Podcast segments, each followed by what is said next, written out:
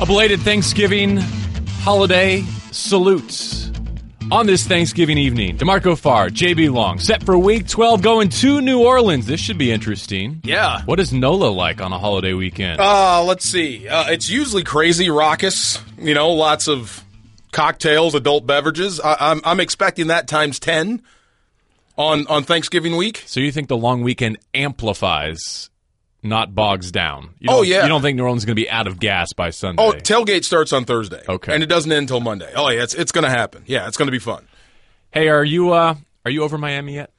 I am. I put it behind me. I did. I, I watched the tape again, both sides, and the fourth quarter over again. So, you know, I mean, once you get past the emotion and you get down to the X's and O's and, and the Y's and the and the Who's, um, yeah, put it past me.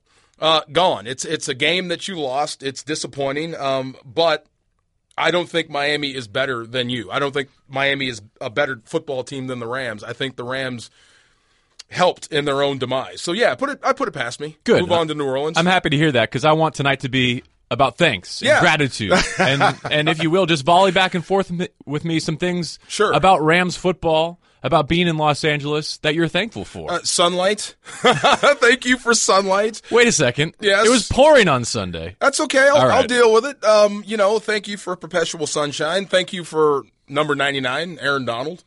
Best interior defensive lineman by far, according to this week's Pro Football Focus You know, rating and rankings. That's the one thing I did take away from the tape. I, I think it's over now. Um, you saw Suh, you had Donald on the same field, and look, Suh is no slouch. and you had Calais Campbell and earlier Calais Campbell. season. Yeah. But I mean, Ndamukong Suh is a guy that you know thirty of the thirty-two teams would want. Yep. But I think if you had your choice between Donald and Suh, you would take Donald. So I, I'd say that's over. So thank you to thank you for number ninety-nine. you you brought something up earlier this week that I thought was interesting. The devastating penalty that Aaron Donald took, leading to one of the two come from behind touchdowns, unfortunately overshadowed what Jeff Fisher described as maybe his best pass rush of the season. Can you take us through that? Yeah, uh, the guy he beat uh, was playing guard is uh, Jermon is it Jermon Bushrod? Correct. Uh, Bushrod is uh, I mean a former Pro Bowler, a guy they have history with, and you know he was doing okay against Donald, better than most, but the pass rush move was unbelievable. He starts on the outside shoulder of Bushrod. Uh, he cuts him off, and Donald, without blinking, starts a power rush to the inside. Mm-hmm. So Bushrod tries to overcompensate or compensate for that and push back, and Donald just hip tosses him. Mm-hmm. Absolutely take him like takes him like a sack of potatoes, throws him over his shoulder, and continues on to the quarterback without breaking stride.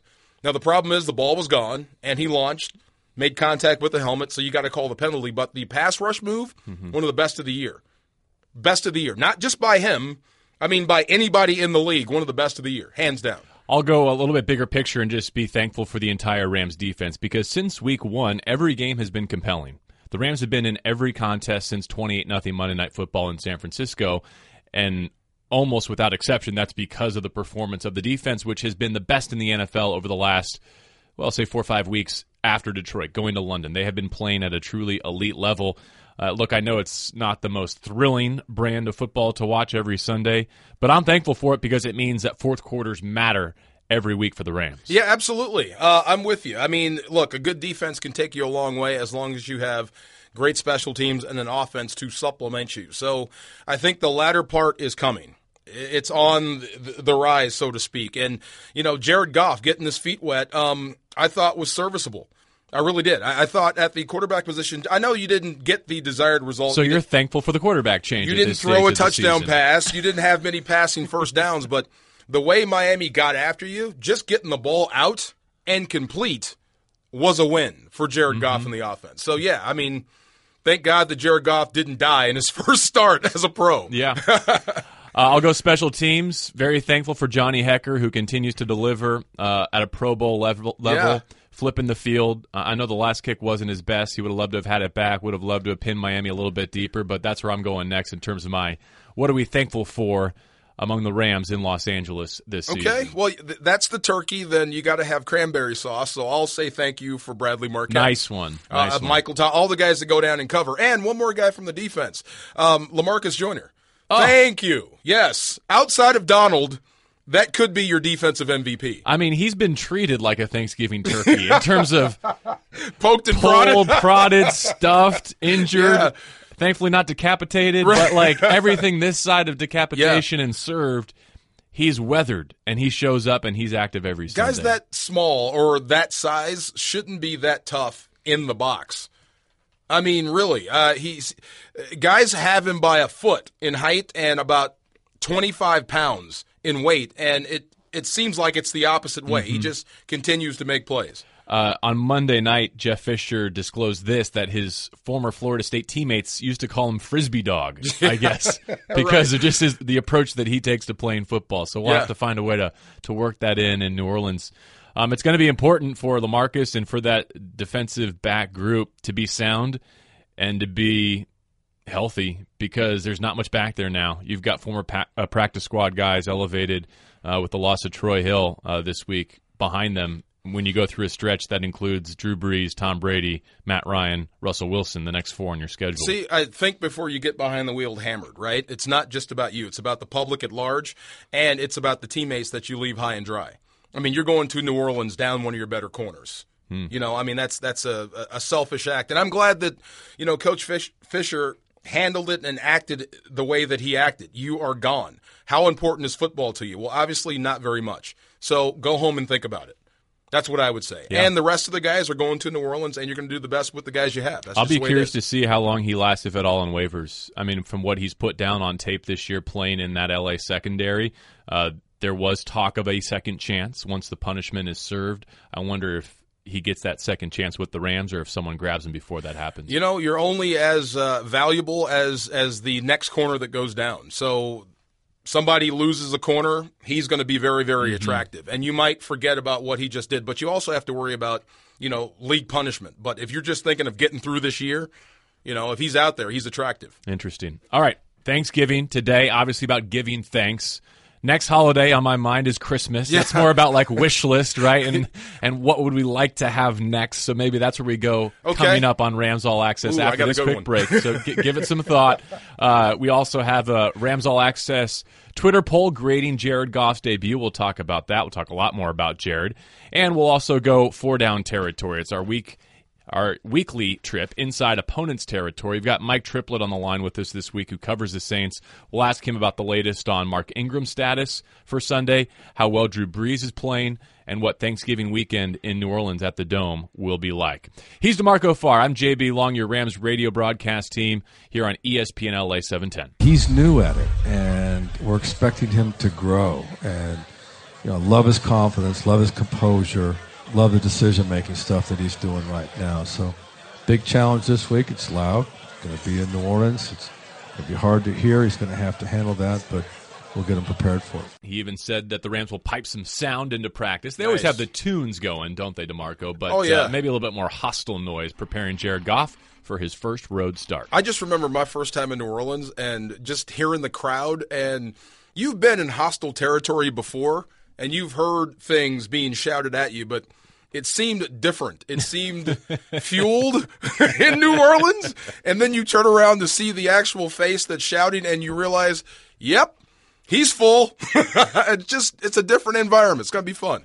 This segment of the Rams All Access program is sponsored by Barbecues Galore, your local source for the best tailgating gear at the absolute lowest prices, guaranteed. Visit barbecuegalore.com. That's bbqgalore.com to find the store nearest you. Uh, Jared making his first professional start in the rain Sunday when 17 of 31, only 134 yards. That was an average of 4.3.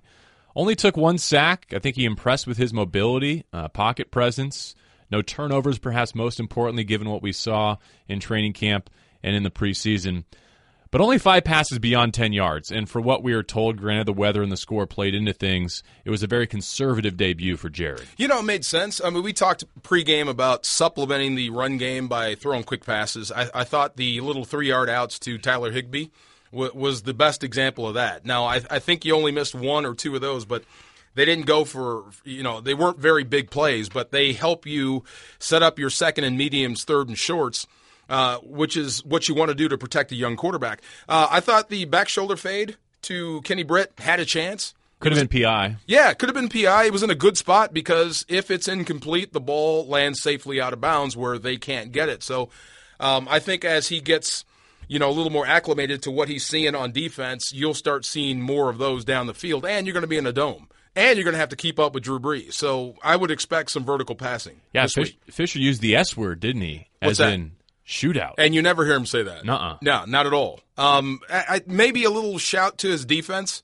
You know, if, if you hear your head coach say shootout, you're thinking, wait a minute, what about us over here? That's a real deal. You think that the expectation of the coaching staff, at least to the media, of saying, "Hey, this could be a barn burner this weekend," Well- sends a message to the defensive well, side. it's it's natural because everyone's patting that side of the ball on the back, uh, and and you're targeting the offense as the reason you're four and six.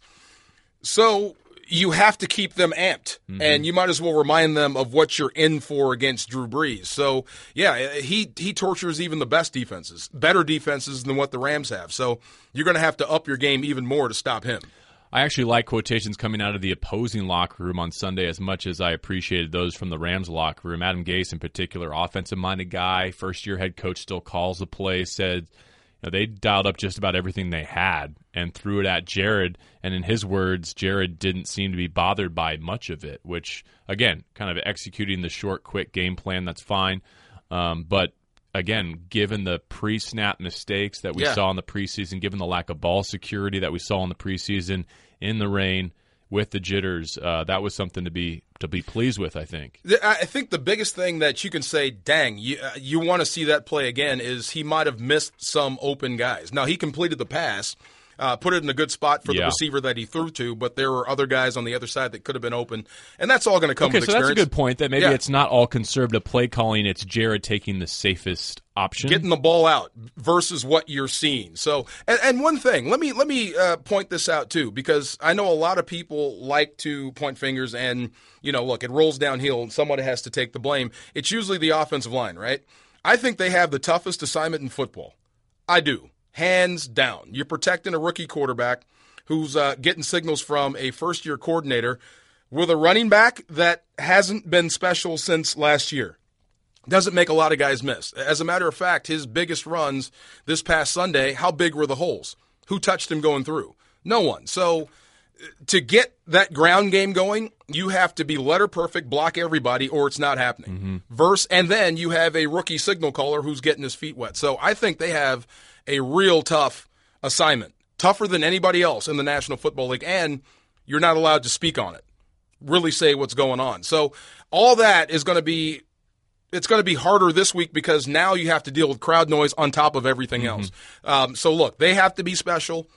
Uh, Goff has to get better, and the running game has to keep coming along, and you have to find ways to move that rock on the ground. There's going to be a good chance that on Sunday we see a revamped offensive line in New Orleans for the Rams. Let's talk about that in the next segment so we can, can really dive into the elements there and the implications. But one other point that you raised is one that's been on my mind, and that is Todd Gurley has now a very small sample size of being rookie of the year caliber, and the rest of his body of work rather pedestrian. And that actually led a viewer, a listener, I should say, on Monday to ask if Jeff Fisher might Benny Cunningham warrant to start, might uh, might number thirty just need to see it from the sideline for whatever whether that lights his fire, whether that Yeah. gives him perspective.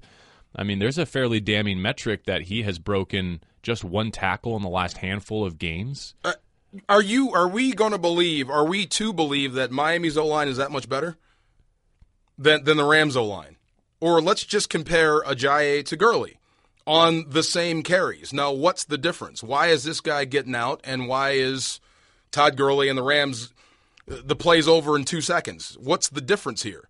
It can't be all the guys up front. I mean, everyone has to shoulder some responsibility for a lack of a run game, including Todd Gurley. Are you concerned by that? A little. I mean, look, um, sometimes I think we get caught up in who's making the plays versus just get the play made. Um, but at four and six, after what, 11 weeks, and your playoff hopes are dwindling, I, I think it's less about who's doing it versus just get the damn thing done. Look, I get the role of a third down third down back is different, and there are more and different opportunities for Benny Cunningham coming in and passing situations. But with the yards per carry average two yards healthier than Todd's. Yeah. Is there something to giving him more of the workload and seeing what really is to the lack of a running dynamic? I now? would I would try. I, I was expecting more out of Todd Gurley this season, more Eric Dickerson and less Jerome Bettis 1994. But I think that's what you're going to see. It's going to take him 300 and some odd carries just to get to a thousand yards. You know, he's going to be a thousand yard back. He's going to get the carries to do that. But I was, I think we all were expecting a little bit more. But to just blame one group for for the lack of a run game, I think is a little unfair. Only one back in NFL history has rushed for a thousand, by the way, without having a single individual 100 yard game within that season. It was Jamal Lewis, uh, 100, I beg your pardon, 1,002 yards back in 2008. I mean, that's kind of what Todd Gurley is on track to do. Yeah, it's tough sledding. Um, it's it's Steven Jackson territory where, look, you, you're running the football and consistently you're staying with it and you're not getting much out of it, but at least you have a chance to stay balanced. And if you had a quarterback to, you know, I, I guess make up those plays, you'd be a better offense for it. Steven was a little bit different. I think Jared Goff at some point is going to be that guy that takes advantage of an eight man box. Yeah. I mean, I guess other position groups are being held accountable, including the offensive line. We'll talk about that next. Uh, through this number of games, if your lead back isn't getting it done, let's face it, putting Benny in there, you're not going to lose anything in pass protection either. With a rookie quarterback, it might not be the worst thing to have Benny in there for a few more snaps with Jared to his side, right? I think you're at that point if you're Jeff Fisher. I think you're at that point now. All right. Uh, more on Goff still to come. A change on the offensive line potentially. We'll get to Marco's thoughts on details on that. But coming up next, it's four down territory, our weekly trip. Inside opponents' territory, we go to New Orleans and talk with our ESPN beat reporter, Mike Triplett, about the state of the Saints on ESPN LA 710. Time for Four Down Territory, our weekly trip inside opponents' territory to chat with a representative who covers the opponent this week, it's Mike Triplett, who covers the Saints for ESPN and ESPN.com. Mike, thanks for being with us. Is this a Saints group that still feels like they've got a playoff chance? Yeah, I think so. I mean, for a couple reasons. Atlanta has not run away with the division yet, but the Saints are playing their best football this year, maybe in three years. You could argue consistency is isn't there, but the offense is lights out, especially in the dome, and, and the defense has really come around the last few weeks. It's been some pretty spectacular gaps, mostly on special teams, that have cost them the last two games. At 37 years of age, it seems like uh, Drew Brees is playing as well as ever. Has that been the case up close? Really, it is. I, you know, uh, at least his best in in probably five years. Um, and I think part of the reason is he's got this young core of wide receivers that might be the best he's ever had to work with in New Orleans. And Brandin Cooks, uh, Willie Snead, and the rookie Michael Thomas. He's leading the league in yards. He's leading the league in touchdowns, and uh, he's got one of the best completion percentages and passer ratings of his career as well. How about Mark Ingram's status and how committed are the Saints to their running game this week against the Rams? That's usually game plan specific. Uh, their passing game is so good, and their short passing game is so reliable uh, that you know they don't need to force the run if it doesn't make sense. But if there's ever an opponent, you know, that's weak against the run or that is begging them to run because they're sitting back in deep coverage, they'll make them pay for it. And, and they've got Mark Ingram and Tim Hightower to do that. Those guys will also catch a lot of check down passes. So that's definitely a solid complementary part of their offense. And Ingram practice midweek coming out of He- he- concussion yeah, protocol? he practiced. Um, I, I, I'm not even sure that he was ever officially diagnosed with a concussion, but all signs seem to appear that he's going to play in this game. Last question for Mike Triplett, who covers the Saints for ESPN and ESPN.com. What is Thanksgiving weekend like in New Orleans? Will the crowd at the Dome be more or less raucous than normal? Uh, you know, that's a good question, and I don't know for sure. I do know hunting season opens right around the same time every year. Uh, the New Orleans Fairgrounds season opens around the same time, but uh, maybe that just means the fun can spread all the way into uh, into Sunday uh, by then. But uh, may- maybe it tires them out. If, if if the Rams can take the crowd out of the game early, maybe they'll be worn out. Hunting season. I like it, Mike. Thanks for the local flavor. Appreciate you and see you on Sunday. All right, thank you. I made the Yeah. mistake of uh, of looking up of googling what do you hunt in Louisiana? Yeah. I'm Top- afraid. Top three I'm afraid to know what. coyotes. They're they're good swimmers, fast runners, and skilled at hiding, so they're difficult to hunt. Apparently, Okay. number two, raccoon. They may be hunted at night throughout the year, but only with a 22 rifle. And feral pigs is number three. Feral pigs is number three. So I, I did not go much farther into the Louisiana hunting. So you're not hunting for food. You're hunting uh, predators or at least not. a coyote. Re- well, interesting. Wow. Mike caught me off guard with that one. Okay. Hunting season in New Orleans. I do my hunting at the grocery store. It's where I hunt for meat. Yeah. Do you like New Orleans? I do. I love New Orleans. The food is outstanding. People are great. Yeah, you'll see. yeah. Oh, I mean, I've been there. I've Yeah. been there for Mardi Gras and non Mardi Gras occasions. But you and haven't been there with me and Mo yet. We're going to have fun. I see. Yes. I see. Okay. Eat lots of bread. Coming Just off, saying. come off, coming off the feast that was today and Thanksgiving. Right. Got a rebound. Uh, you know, we're shaking off the turkey here Yep. and the stuffing, and we're preparing for Week 12. Uh, it's a matchup between two teams who are really trying to keep their dim playoff hopes alive. One has the best offense in the league. One might have the best defense in the league. Uh, reactions to what you're hearing coming out of Saints camp and the mindset that they're going to be in on Sunday. You know, four and six, and they're not out of it. Um, and you, you shouldn't be out of it when you have Drew Brees. But um, I love watching that offense. I love watching Brees. Uh, I call I, I- see guys like him that are that old, that experience. He has a black belt in quarterbacking. Uh, he can do everything. His play fakes are top notch. His hard counts are great. He can protect himself. Um, even with a subpar O line. So, I mean, I'm not saying they have a subpar O line, but he can protect himself and not get killed. He is tremendous. And uh, he and Sean Payton are master manipulators of defense.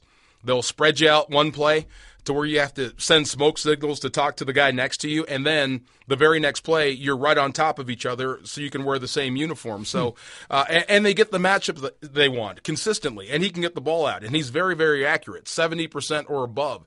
Um, so I, I love watching this offense play, except when they play the Rams. But historically, or in the Jeff Fisher era, the Rams defense has gotten after him. Yep. Um, they they get him to throw the ball to the Rams. So you're going to need that and more on game day, no doubt. 2013, I believe, their most recent meeting. There were a couple of early pick sixes that set the stage for the Rams to get that one. Yeah, and it usually came off of pressure because Brees is throwing to a spot, and if you can disrupt the timing of the route or disrupt, you know, his drop by getting pressure with quick beats up front, which Donald and Quinn can do, uh, he'll get the ball out uh, into bad spaces. So if you can force the, I wouldn't say bad Brees, but if you can force the blind Brees throw, you'll have a chance to pick it off. Interesting. Uh, Terron Armstead, their starting left tackle, has missed the last couple of games and five on the season overall with knee and quad trouble. Could be what the fourth week in a row that the opponent would be without its would-be starting left tackle against Robert Quinn. You know, uh, if you can stay on sides and actually take advantage of it, My God, it would be nice. I know you said I know you said you were over Miami. I am Yeah. still not over that particular element of Miami, um, and it was frustrating me during the game. I mean, I felt like a broken record saying false start Dolphins and not seeing a flag come down, but then to see Robert Quinn draw the neutral zone infraction on top of it was a double whammy. It's like you're a marked man for some reason. I, but yeah, he's. Got, I've never seen him that mad, by the way. But I mean, look, false starts. That's the ref's uh, job. Your job is to make sure you're on sides. Mm-hmm. Uh, look down when the ball is on the ground. When the center has his hand on the ball, make sure your face isn't over in the neutral zone because they're going to call you. Obviously, they're not going to miss you being off sides. They're going to miss a false start, but you, they're not going to miss. So that's your job. I do appreciate about Rob the fact that he used that fuel as motivation to finally turn the corner and trip up Tannehill by the ankle and finally get that one. It was like he tunneled under the left tackle rather than going around him. That's how low to the ground he was. He crawled to It, Tannehill. it reminded me of college where my D line coach, and he was an unrelenting D word Uh-huh. back in the day. One of the best coaches I ever had, though. An but he sh- unrelenting DeMarco. I like that better. Um, he showed me a tape of me playing when I'm not mad, and then me playing when I am mad. That's pretty cool. and the me mad was better. So I would show that to Quinn.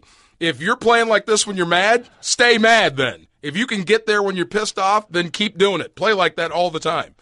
Uh, speaking of offensive lines, let's transition to the Rams side of the equation Yeah. because there could be a fairly significant, and not just for this week, but maybe long term change going on along that front. Um, I'll use the Jared Goff uh, Rams All Access Twitter poll to get us there. And this week's question was How do you grade Jared Goff's NFL debut against Miami?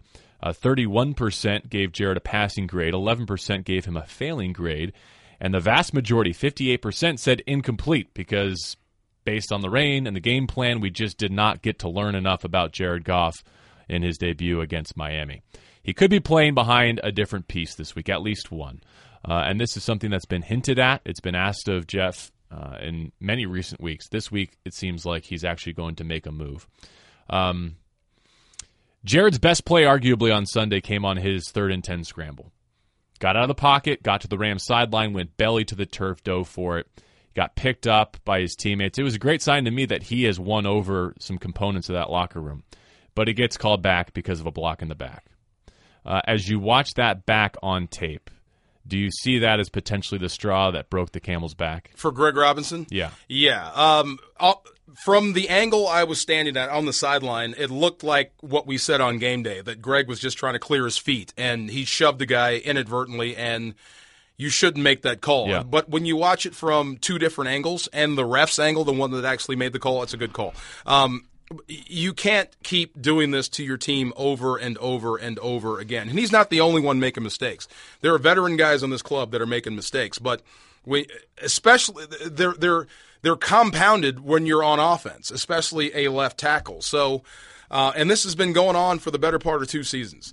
So I think he's uh, he's gotten a lot of leeway. At some point, you're going to have to go stand next to the coach and think about it. So, and, and there were a lot of people that thought that the Rams' offensive line, especially from Tim Barnes.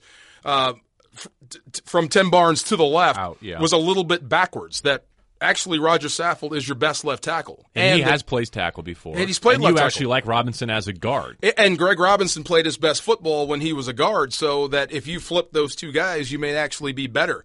Um, I never thought that Greg would go to the bench, but I, I think you're all out of options now if you're Jeff Fisher. I think you've coached him as hard as you can coach. You've told him, you told him twice, and you continue to make mistakes. So there there is a spot for people like that. It's called on the pine, uh, and that's a shame. One of your best players, your biggest, strongest guys, has to sit out because he can't control himself in games. Um, hopefully, he works himself back into the lineup because I don't like to see that guy, that ability on the bench. But I don't like to see that guy making that many mistakes that cost you first downs and games. Yeah, the the penalties are the obvious ones that even amateurs like me can see and keep track of. But there are also kind of penalties of omission, right? Not executing things that are in that week's game plan that show up in film study beyond just the costly penalties that I think might ultimately lead to this change on Sunday. Uh, there's also the factor of Jamon Brown coming back from his hand surgery and maybe being closer to 100% and ready to participate. That gives the coaching staff the flexibility to make this change. Um, but I'll also note, just on a personal level, this is a tough time for Greg Robinson to be sitting out. He's a Louisiana kid. And I would venture a guess that he might have some friends and family who are planning on coming to watch him play against the Saints. Yeah, And if he's standing on the sideline, what a time to send a message that, look, he knows, right? I mean, he- said this was the biggest season of his career coming into training camp. He went to LeCharles Bentley's uh, summer school, whatever, in Arizona. For whatever reason, there's a disconnect there, though, still. Yeah, I mean the penalties. uh, It's just like Richie Incognito back when, um, when he was on the football team, and he would get those costly personal fouls where they would stop the game, and you could point to Richie punching the guy, headbutting the guy, and say, "Oh my God, stop doing that." Well, holding calls, false starts, blocking in the back. It's all the same. It, it puts your offense on the bench and puts your punter on the field. So if you can't find a way to stop it on your own, then put somebody else in and let's see if they can get better at that spot. I mean, I don't want to look too far ahead, but you do consider the fact that he's still just 23 years old. So there's a lot of runway left there. But you also spent the number two pick on him. And golly, I, I don't know if if you go into the draft this year, you don't have your first round pick, but there's someone good there in the early second round. Do you have to consider investing another pick in an offensive lineman potentially? Is there anybody on the board outside of quarterback? Because I think you have Goff that you would say we're fine there At at, any position. position on offense. I mean, any position on. If Ezekiel Elliott was coming out in the draft this year, would you say no? If you had a shot at him, Yeah, probably not. probably yeah. not. So I, I th- I think all bets are off at this point.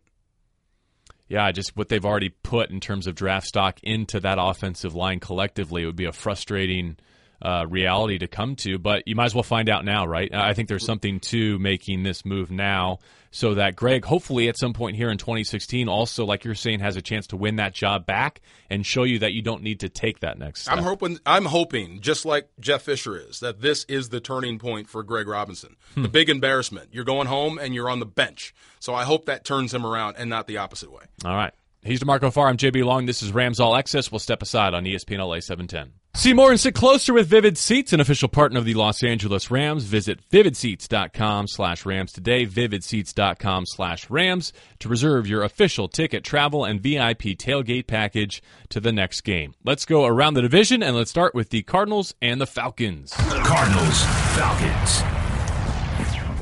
All right, the Cardinals are at four, five, and one. The Falcons at six and four. First, just want to wish uh, Bruce Arians the best, man. That's a couple of health scares now piling up for him. Middle of the season, uh, Thanksgiving week, they'll play early in the Georgia Dome. Uh, Cardinals got to get this one if they want to stay in contact with the Seattle Seahawks atop the division. You know, I, I think if we had a list for most surprising, most disappointing, I have to put the Cardinals there. Uh, I think a lot of people had them penciled in for a Super Bowl run or Super Bowl appearance, and just hasn't gone that well. But hey, look, um, good luck to Julio Jones this week. You know, put up another great game against the Cardinals because look, the, the Rams are trying to you know, jump up that board in the West. But it's going to be a tough matchup. Um, unless Carson Palmer dials it back, I say Matt Ryan gets another one. Yeah, he's going really well right now. We'll Yeah. see him in a couple of weeks. Next up, the 49ers go across the country to South Beach. Niners, Dolphins. I mean, the Dolphins sitting at six and four after beating the Rams last week. They're four and one at home, and now they've got arguably the worst team or the second worst team in the NFL coming to their yard, a chance to win six in a row. Yeah. Um, don't be surprised if San Francisco gives them a game and and and possibly wins it. Um, it's not that I have uh, I have uh, nothing but respect for the Dolphins and, and the job that they did against the Rams, but um, I don't think that team is special. Do you? I really don't. I don't think they're I think they were in a tough spot. I mean, I think winning five straight in this league is darn near impossible, no matter Yeah. what your schedule, no matter where you are. To do it on a California back to back, almost unprecedented. I think they had every reason, you know, in terms of a competitive edge, to be content with, hey, we got San Diego, we're going to go home and be in a good position. They didn't. You won it with a pick six against San Diego, and you you, you clawed one out against L.A. Four straight fourth quarter comebacks for Amazing. Ryan Tannehill. It's like, what do they do with the first three quarters? Right, right, exactly, exactly. Last one, Seahawks and Bucks. Seahawks, Bucks. All right, so it's a nice little tour of the uh, the NFC East for the NFC West this week. Seahawks going across the country to face the five and five Buccaneers. Too late. Uh, Seattle woke up. Um, look, you, you you woke up the sleeping giant, the snoozing bear, and look, Pete Carroll and Russell Wilson are just giving it to you, and they've always had one of the best defenses. So, um, Jameis Winston, I think, is uh, he's going to be in the Super Bowl hunt as far as quarterbacks in the future. But right now, it's all about Seattle in this division. Now, I'll be curious to see what the Seahawks are playing for when we go there on a Thursday night. The season's starting to get short. You know, that would be the third to final week. Yeah, A chance they could already kind of be in the driver's seat, playoff positionally. They could be playing for some home field advantage. true. Uh, I wonder what the stakes will be for them, and what would that be? Week fifteen. Uh, It depends on how the NFC shakes out, where they are, and what the Rams are doing in that game. Uh, was it Mojo that said um, if you have a chance to knock the Rams out, uh, you don't want to play a division foe in the postseason? So if you have a chance to knock them out, you might as well just play your guys. But you know, it, it could be a situation where they're resting, they're Yeah. getting ready for the playoffs. Uh, you're right. I, having lost some games to the Rams in consecutive outings, I could see them just wanting to put that streak to bed, not wanting to give away the, the season series two years in a row to the St. Louis slash Los Angeles Rams if Oh, you're yeah. Pete Carroll and company. um, hey, before we're done with this particular segment, I know you wanted to have a few words about the New Orleans defense that the Rams offense is going to face. I love Kenny Vaccaro, man. Their safety, strong safety, makes a lot of plays, makes all their big plays and all the routine plays. with or without PEDs, you love him Either way, because he, he, he's he's like- facing a four game suspension for Adderall. I like the guy in uniform and, and, and shoulder pads. The guy just makes plays. And uh, they've got Nick Fairley, who was here in with the Rams last last year. Aaron Donald's got five sacks. Fairley's got four and a half. But that's pretty much all he does is rush the passer. Uh, not a great run defender. So it's going to be tough for Jared Goff and Jamon Brown if he starts, uh, and Wickman on the other side, trying to keep Nick Fairley off the quarterback. He's a great pass rusher on the inside, so that's going to be tough. Good defense, better against the run the last four weeks, but still, if you look at the stat column and where they are, you would expect the Rams to be able to make some plays against them in the passing game. DeMarco, when the schedule came out, we thought, well, here's a chance for the Rams to see their former all-time franchise leading tackler James Laurinaitis, who left in free agency and signed on with New Orleans, that has not been the case. He's now been waived off IR. Yeah, I thought it was going to be the uh, the Rams ex Ram revenge week two times in a row. Yep. You got James Laurinaitis and then Chris Long in New England, but it's just look. I, I think James, he's a middle linebacker. He doesn't miss games. Tough guy. Uh, eventually, your body starts to break down. So, um, I would say that he needs to go land in a spot to where that team already has a great quarterback. Oh, I forgot. You just had Drew Brees. So, hey, look, he's had a nice long career. I hope he finds a way back onto a roster, but who knows? He may not. That Saints defense, they were surrendering 32 points per game after their first five contests. They look porous. They've somehow gotten it together. They've trimmed that average below 23 points per game now. Over the last four contests, they've done really well. Carolina, they nearly completed a frantic comeback on Thursday night, so they've had a few extra days rest to game plan, to watch Jared Goff, and to get ready for this offense. Final break here on ESPN LA 710, but in our final segment of Rams All Access, if we could go back in time and replay the 2016 schedule to date, what should the LA record be? We'll give DeMarco a chance to think on that and finish up with some holiday thoughts after this. From week 7 to 11, the Rams defense has allowed an NFL low 253 yards per game. That's 23 yards per game fewer than any other defense in the NFL. Of course, the downside of this inside the numbers is they've only won one of those contests. How much of an opportunity lost does that feel like to you, DeMarco Farr? Huge, huge. Uh, defense win championships, but uh, great defense without a good offense can lose you regular season games, and you don't make it to the postseason. So um, I, I think it's doubly hard for, for coaches like Jeff Fisher. Um, you need to coach your defense to keep playing like that week in and week out, and you also have to get your offense going at the same time, and you can't allow people to point fingers, uh, which is human nature at some point when we keep bringing up these stats. Because believe me, in the information age, everyone knows those numbers, and I, I, I would bet those numbers are being talked about inside the building. But when you get on the practice field, you're all a part of the same team, and you win and you lose together. Which leads me to my closing question on this Thanksgiving evening. Happy Thanksgiving to you and your family, everyone. Be sir. safe if you're in your car, please, please, please. Uh, we look forward to joining you Sunday from the Superdome. If you could go back in time and replay this 2016 season, knowing what you know about your Los Angeles Rams now, what should their record be? Wow.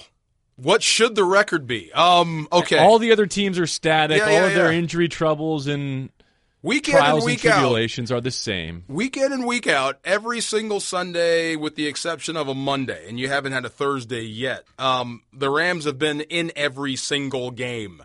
They've had chances to win every single one, save one, that week one debacle in San Francisco. So that one has to stay in the loss column. We yeah. agree. So you know what I would say after You can't lay claim to that. San no, Francisco I, one. San Francisco beat you. That Even was though- that was inevitable. even though if you went back to training camp, you would once again say, "This is one we need to and I, get." I would say no to Hard Knocks first, and then maybe that really, wouldn't you happen. think Hard Knocks? It's inevitable, man. I mean, look, it fires the other team up and it, it gives you a big head. And I'm glad you, you were sent crashing back to earth early and, and it kind of turns you around. So, I mean, is it out of the realm of possibility to say you'd be 9 and 1 Of course, at this is. point in the season? Of course, it is. But I'm not saying you can't. Okay. Uh, fair? 6 and 4. So you're saying we replay this thing and you still lose Monday night after Hard Knocks at Levi's in San Francisco, and then you rip off eight in a row. I mean, you were close. You were close. Let me just play devil's advocate. Go ahead. Jameis Winston with the ball, last sequence in your own territory. Russell Wilson with the ball, final sequence in your own territory. You got turnovers in both those games to win them, Okay, but even the Cardinals and the Jets, right? again, turnovers to win them. Right. With the football, a chance to tie or win the game. I don't think you can claim all four Okay. of those, which are the four Yeah. wins to this point. Is 6 and 4 is that is that closer to So what you're you're saying thinking? just invert it. Yes. Flip the record. What do you think? I mean, I, I think five and five at a bare minimum. Okay. but, but this to me, based on the way they've played and the the offensive skill talent that they do have, they just haven't reaped the benefits of yet. Yeah. I mean, Tavon way behind his his career paces. Todd way behind last year's pace. Kenny Britt's picked it up. Kenny Britt's the one, Yeah. But he's the exception that proves the rule. Yeah. But to go back to inside the numbers, if you give me a defense performing at this level and a chance to just execute the offensive game plan one more time against the likes of the Bills at home, at Detroit, the Giants when you had a 10 nothing lead Right. and they had no running game. I mean, how about the Giants? I mean, if the Rams finish them off in London, they're they're out. They're, They're done. done. They've ch- Right. and instead they they have a whole new season because they came back from down 10. Give them a lift. Absolutely. Um, and then certainly the Panthers, you know, I, I thought they played Cam Newton and Jonathan Stewart really well. It was a shame not to produce offensively. Just uh, Deserved to win that one, too. four straight games scoring 10 points or fewer. Uh, it's hard to believe that Sunday's going to be a shootout, but part of me says bring it, just because it would be refreshing to get another game like we saw in Detroit, right? Good. That's I'm- the only one we've seen so far. Jared Goff could be looking at, you know, player of the week if you win this game because you're going to have to score points to do it. What's more likely to happen this weekend? Jared Goff throws his first touchdown pass, or Todd Gurley breaks the 100 yard mark? Oh, Jared Goff throwing his first touchdown pass. That's going to happen. It's going to happen versus New Orleans. Okay. 100 yard rushing, I mean, that's going to be tough sledding for how this run game is is producing right now. What's more likely to be seen this weekend? Jared Goff's first NFL touchdown or his first NFL turnover? Oh, wow. That's 50 50. That's 500 ball there. I mean, because they're going to trap him into something. It always happens with rookies, but he's also going to score too. They're going to find pay dirt. No doubt. So more scores than interceptions, more scores than turnovers. You just hope for a positive ratio. Could there be one to one. one to one is not going to get it. You're going to need more than one. So somebody's going to have to help out, and non offensive touchdowns is going to help you beat New Orleans. I was just looking at the itinerary for this weekend. It's a noon local kick. That means 10 a.m. here. So join us bright and early. Our pregame gang will be here at 7 a.m. on ESPN LA. We'll join you throughout those three hours from the what is it, the Mercedes Benz Superdome now Yeah. in New Orleans. Looking forward to that. Uh, make sure you keep things, you know, under wraps on Saturday night. Curfew is is enforced for Rams Radio. Right. You mean the Rams? No, I said Rams Radio. No, not Rams radio. Oh, no. We don't have curfew. Oh, no. We're professionals. Uh, we started the show with just uh, some Thanksgiving, and boy, is it great uh, to have the Rams and professional football back in Los Angeles. We are so thankful to be able to bring you the action, win or lose, uh, every weekend here on ESPN LA 710. Thank you for having us uh, in your homes, in your cars, in your headset. Uh, we'll join you Sunday from the Superdome. And once again, happy Thanksgiving, everyone.